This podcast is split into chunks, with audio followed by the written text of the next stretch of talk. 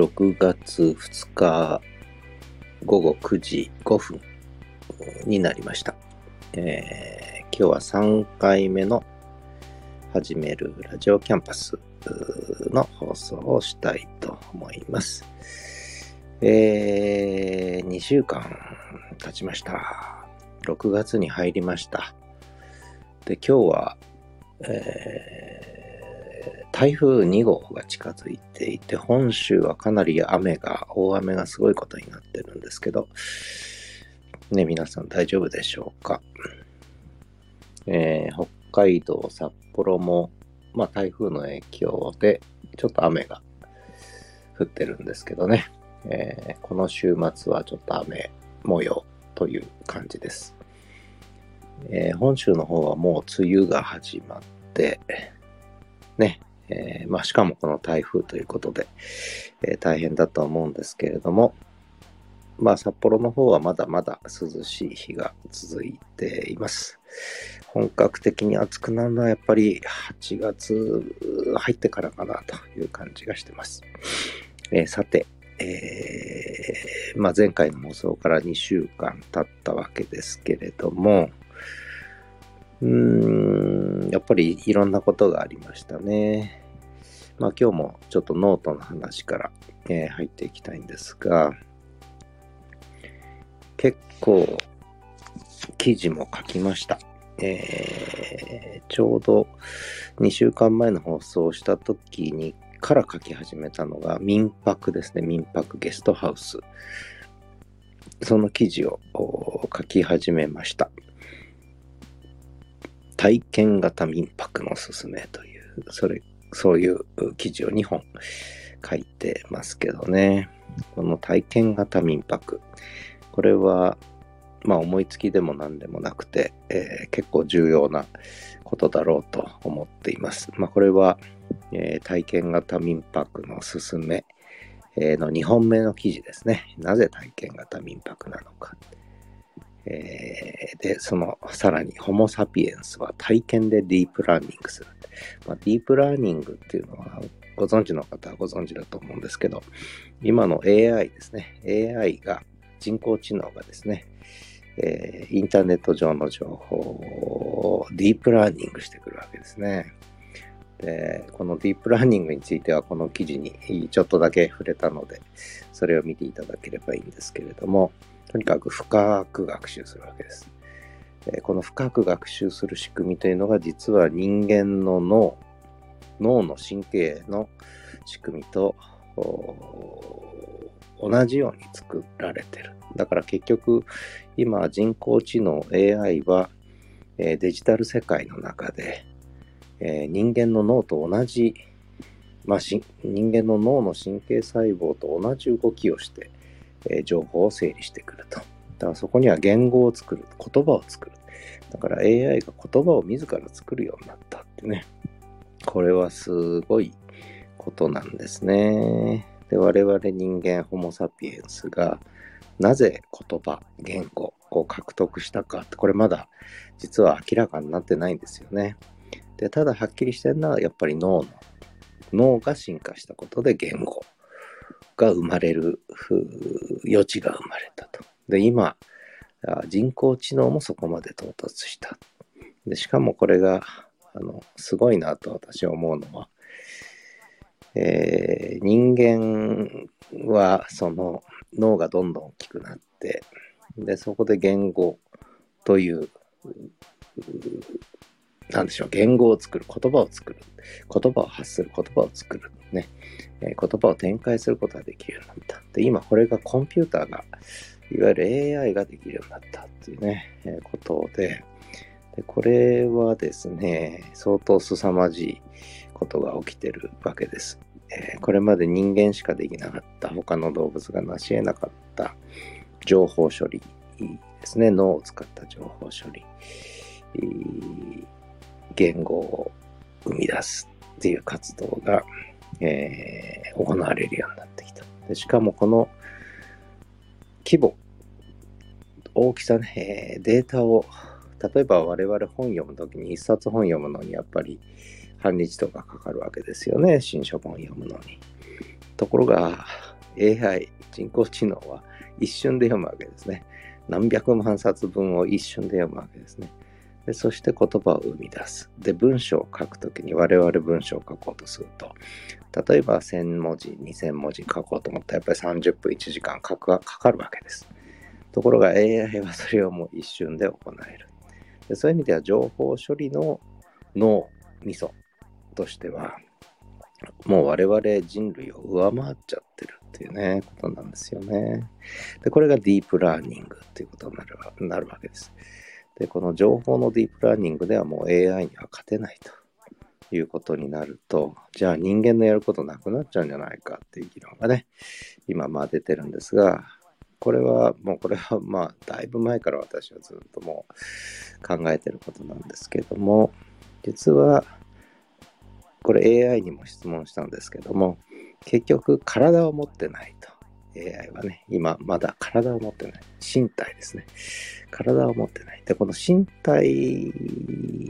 体の経験、いろんなこう、味覚、触覚、視覚、ね、えー、いろんな五感を持ってるわけですよね。それを持った体を持ってる。で、体を持ってるから、えー、自分、自我というもの、自己っていうものが認識できるようになるんですが、これがまだ AI には。ただ今 AI の中でもそういう自己を、ね、セルフを持たせるっていうね、そしてロボットに AI を搭載することで、こう疑似的な身体性を持たせるっていうことも始まっちゃってるわけですよね。そうするともう AI が、何でしょう、えー、我々を何百万倍も上回るような情報処理能力を持って、しかも身体性、体ですね、疑似体験ではあれ、体を獲得したら、これはもう、ホモ・サピエンスの役割やっぱ終わっちゃうっていうね、それぐらいのことになってるんですが、で、ただ、ちょっと話を戻すと、もう情報処理能力ではもう人工知能に勝てないわけですよね。ところが、人工知能は未だに身体、体を持っていない。ってことは実体験、リアルワールドでの体験っていうことができないっていうね、これはもうやっぱりえー、AI が未だにできていないこと。まあ、将来はわからないんですけども、これが、えー、ホモ・サピエンスはやっぱりできるわけです。一人一人が体を持ち、いろんな感覚を持ち、そして実体験をする。でところが最近私が思ってるのは、このホモ・サピエンス、我々人類もこの体験をしないで、えー、スマホとかを通じた情報だけで経験したような気になってしまってはいないか。えー、例えばゲーム、スマホでゲームをやって、そこで疑似体験をして、で、体験した気になってしまう。で、それは実は情報を得てるだけであって、本当のリアルワールドでの実体験、体を使った体験してないんですね。やっぱり今、ホモ・サピエンスにとって重要なのは体を使った体験だと、ね、えー、いうふうに私は思ってまして、例えば火を使って火傷をしてみるとか、ね、えー、道具を使って手を切ってみるとか、えー、ね、料理をして、最近料理もしない人もいいんですけども、包丁を使って手を切ってみるとか、犬に噛まれてみるとか、そういうこう体を使った実体験っていうのをやっぱりもっともっとホモ・サピエンスはしないといけないだろうってこれ真面目に思ってまして。でなぜそう思うかっていうとホモ・サピエンスは情報だけじゃなくて、体験で、体験でディープラーニングをする。つまり体験から学ぶんですよね。実体験から学ぶわけです。痛いとか、ね、で人の痛みを知るとか、火を、ね、えー、火が手に触れたら熱いとか、そういう体験をする。で、これは AI にはできない。やっぱ実体験に基づく経験それによるディープラーニング。これはもう本当に今大事なことなんじゃないかなって真面目に思ってるわけです。まあそれで民泊も体験型民泊ってね、えー、いうことで単にオンラインサロンで情報だけを交換するんじゃなくて、やっぱり実体験を積むということを真面目にやらないといけないと本気で思ってる。で、犬との付き合い、ね、犬の話もよくするんですけど、犬との付き合いも、そういうことで、えー、なんでしょう。真面目に取り組んでるというのが今の私の状況ですね。まあそんな話。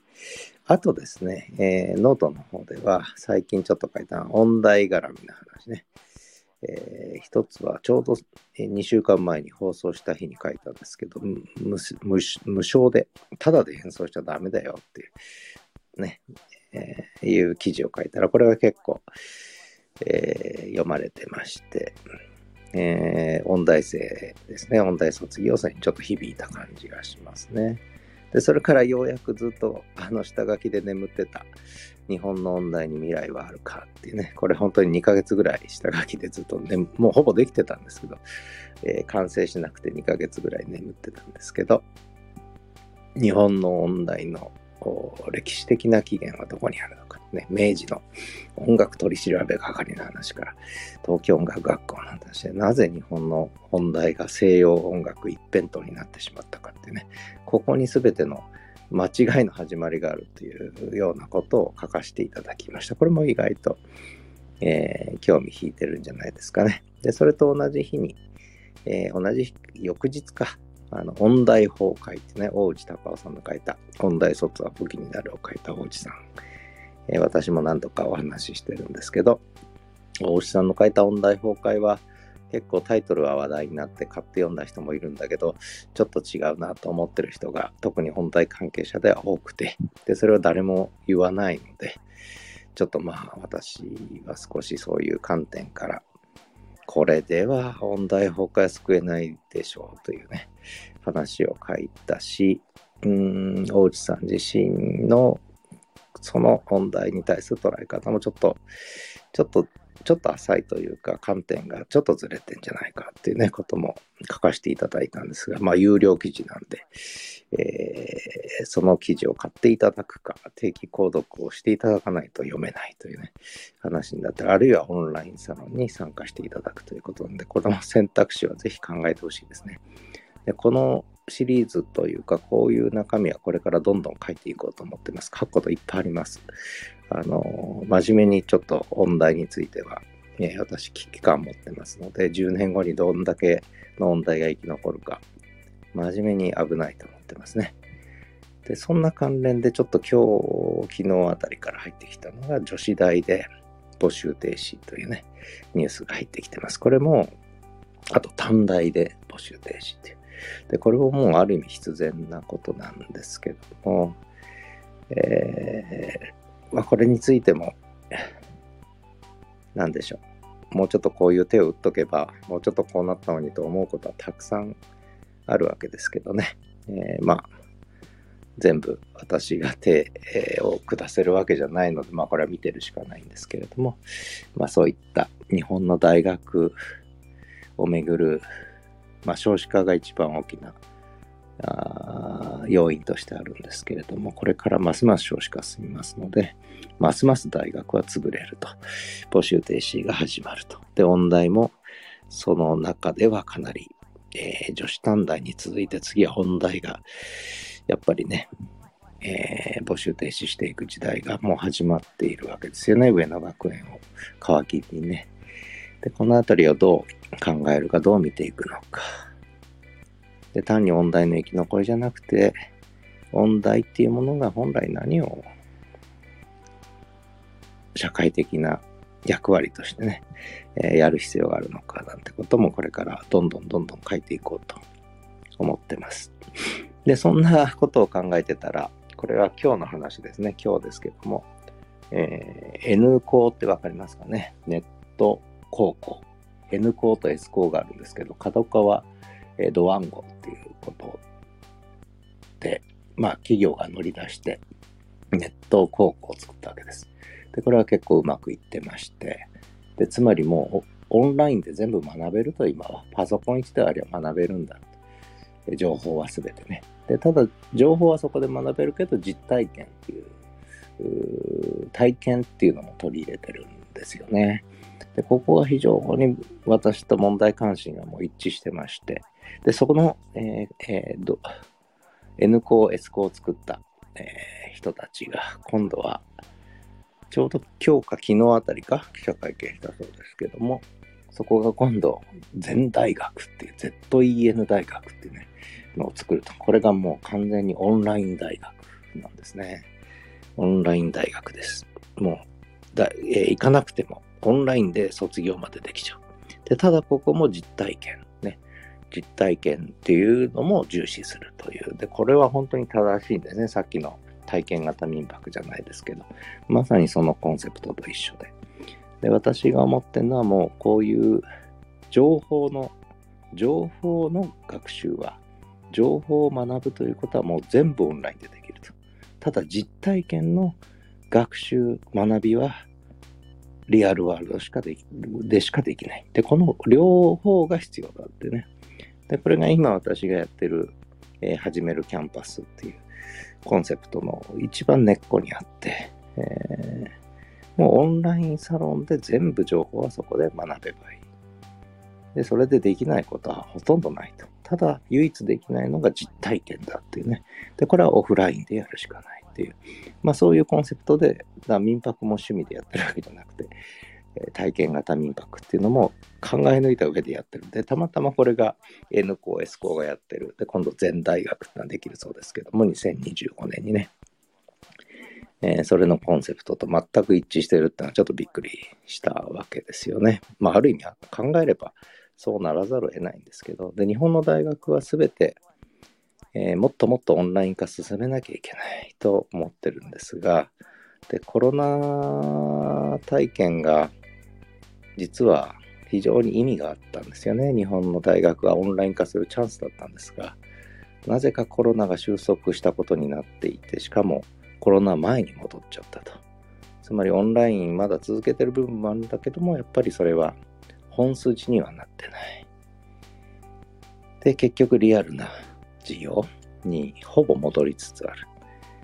で、私は思うのは講義室で大人数集まって同じ時間、同じ空間を共有しなきゃいけない理由は全くないですよね。えー、大学の講義で。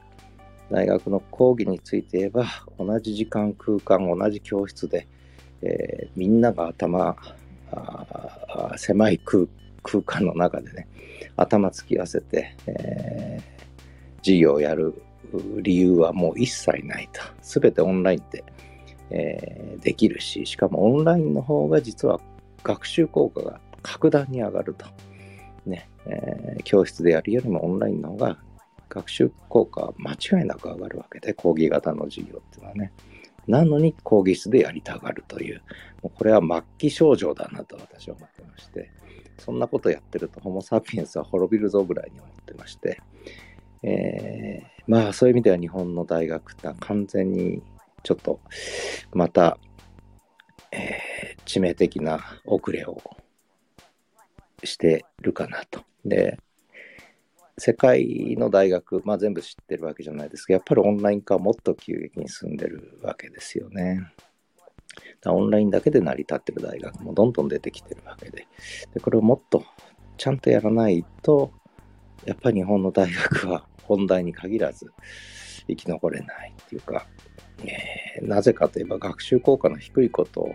えー、不必要なコストをかけてやっているというね、ことになっちゃうので、もちろん対面じゃなきゃできないことあるので、それはそれで実体験を伴うものは対面でやる。でも実体験伴わなくていい情報の